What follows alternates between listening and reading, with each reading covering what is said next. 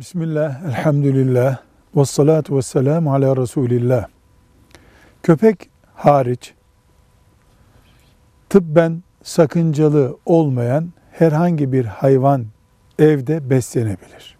Sadece köpeğin ve onun gibi olan domuzun evde beslenmesi hiçbir şekilde mümkün değildir.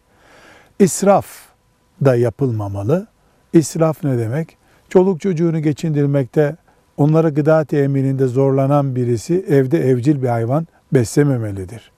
Ve hayvana da hakkıyla yani o hayvanın hak ettiği şekilde bakmak mümkünse evlerde evcil hayvan suda yüzenleri dahil beslenebilir. Velhamdülillahi Rabbil Alemin.